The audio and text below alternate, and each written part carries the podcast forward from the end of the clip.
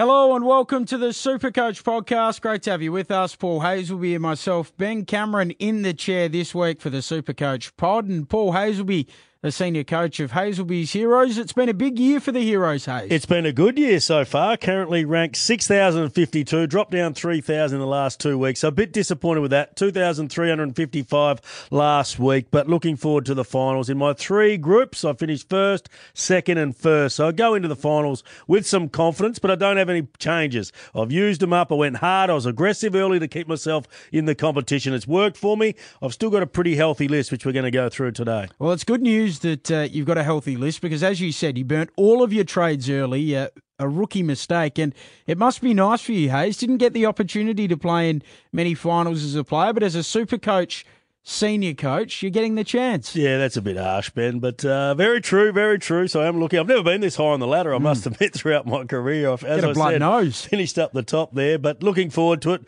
you want me to go through my team? Just give us an idea of the midfield and some of your key performers. Well, I've had Tom Mitchell there from go to woe, outstanding again on the weekend, wasn't he, against the Fremantle Dockers? Patrick Cripps has been a mainstay. I've got Dangerfield into the midfield about halfway through the season because, of course, he missed the first game.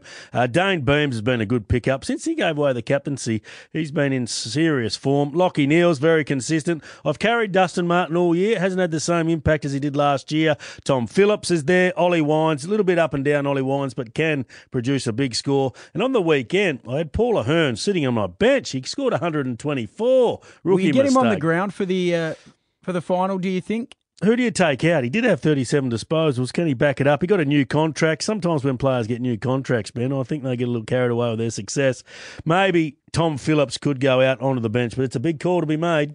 I like it a lot, Hayes. That you've done really well this year. Hopefully, Hasleby's Heroes have a big finals campaign ahead of them. Uh, you've you followed it right through, haven't you? No drop off from you. You've really honed in on your team and had a good year. Uh, let's move on to perfect nines. A reminder that the jackpot three hundred thousand dollars for round twenty. What would you spend three hundred k on, Hayes? I'd probably go with you, Ben, on a holiday, just the two of us, and we'd never come back. We'll go to. I think we'd have to for only three hundred k, but it'd be a good holiday. Maybe the US, a bit of sport.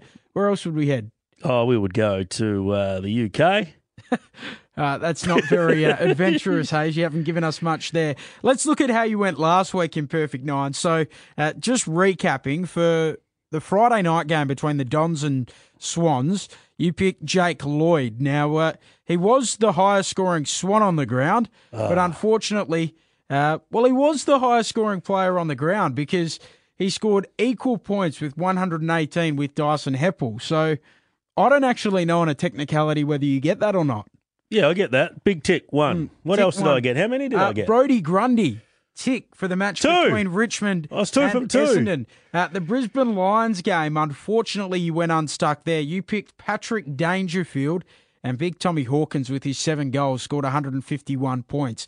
So that didn't help you there. You went for Josh Kelly in the match between GWS and St Kilda. And uh, in that match, well, it's hard to find the uh, highest scoring player out of that fixture because it was a, a pretty uh, dour affair, if you will. But Josh Kelly was the highest scoring fixture. So you've done a pretty good job so far. Kade Simpson, you went for as the highest scoring player uh, between Carlton and the Gold Coast Suns. And uh, he did have a very good game, Kade Simpson. He scored 125 Supercoach points. Paddy but Cripps. Mark Murphy and Paddy Cripps monstered him with 152 and 173 respectively. Uh, you went for Maxi Gawn in the match between uh, uh, Melbourne and the Adelaide Crows. And, 130? He was very good. He was the highest scoring player in that match, Hayes, so he did really well once again. Andrew Gaff was your tip for the mm. West Coast Eagles and North, and Ben Cunnington was the highest scoring player with 142.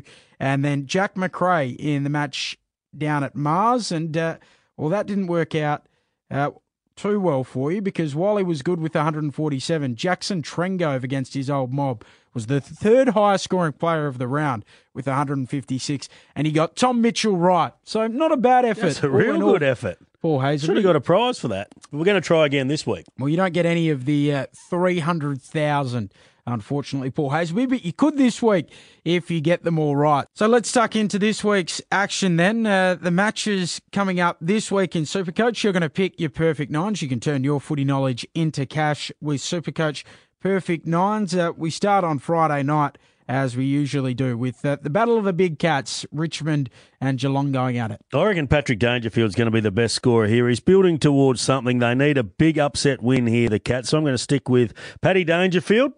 Loves a Friday night performance as well, Paddy. So he'll be good. Uh, I reckon Tom Mitchell in the uh, the old rivalry match between the Hawks and Essendon. Absolutely, sticking with Tom Mitchell. You can't go away from Tommy Mitchell, can you? What about the Lions and North? Dane Beams. He has been remarkable since he uh, got rid of the captaincy. Adelaide and Port Adelaide in the showdown. I'm going to go with Justin Westhoff. He's been consistent all year. I think he's due for a big one, though. Don't hassle the Hoff. Uh, St Kilda and the Western Bulldogs. Jack Steven in this one for me. And then Sydney and uh, the Magpies on Saturday night at the SCG. I'm going to go with Brodie Grundy. He's been a really strong performer all year, had a tremendous year in Supercoach and generally. But uh, on to Sunday. Uh, well, GWS take on their second team in Carlton.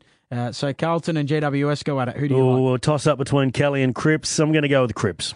And then Melbourne and the Suns. Sticking with Max, he's been my captain all year, but Clayton Oliver, what a season he's put together too. And then the game you made your own, Paul Hasleby, Western Derby 48. It is uh, the first time they will have the Glendinning Allen medal. You won the Glendinning medal four times. Who will uh, win the Supercoach Glendinning medal- medal with the highest score? Who's going to win the Ross Glendinning? I'm going to go with Andrew Gaff to get 35 possessions, kick two goals. Paul Hasleby, tremendous work from you. Uh, just a reminder, you can win $300,000 cold hard cash in round 20 if you can pick the perfect nines. If you haven't played yet, sign up and play. There's only a few weeks left in the home and away season. So definitely get involved. You can have a, a bit of uh, friendly rivalry with some of your mates if you do so. This has been the Supercoach podcast. As I said, turn your footy knowledge into cash at supercoach.com.au. Get involved in perfect nines.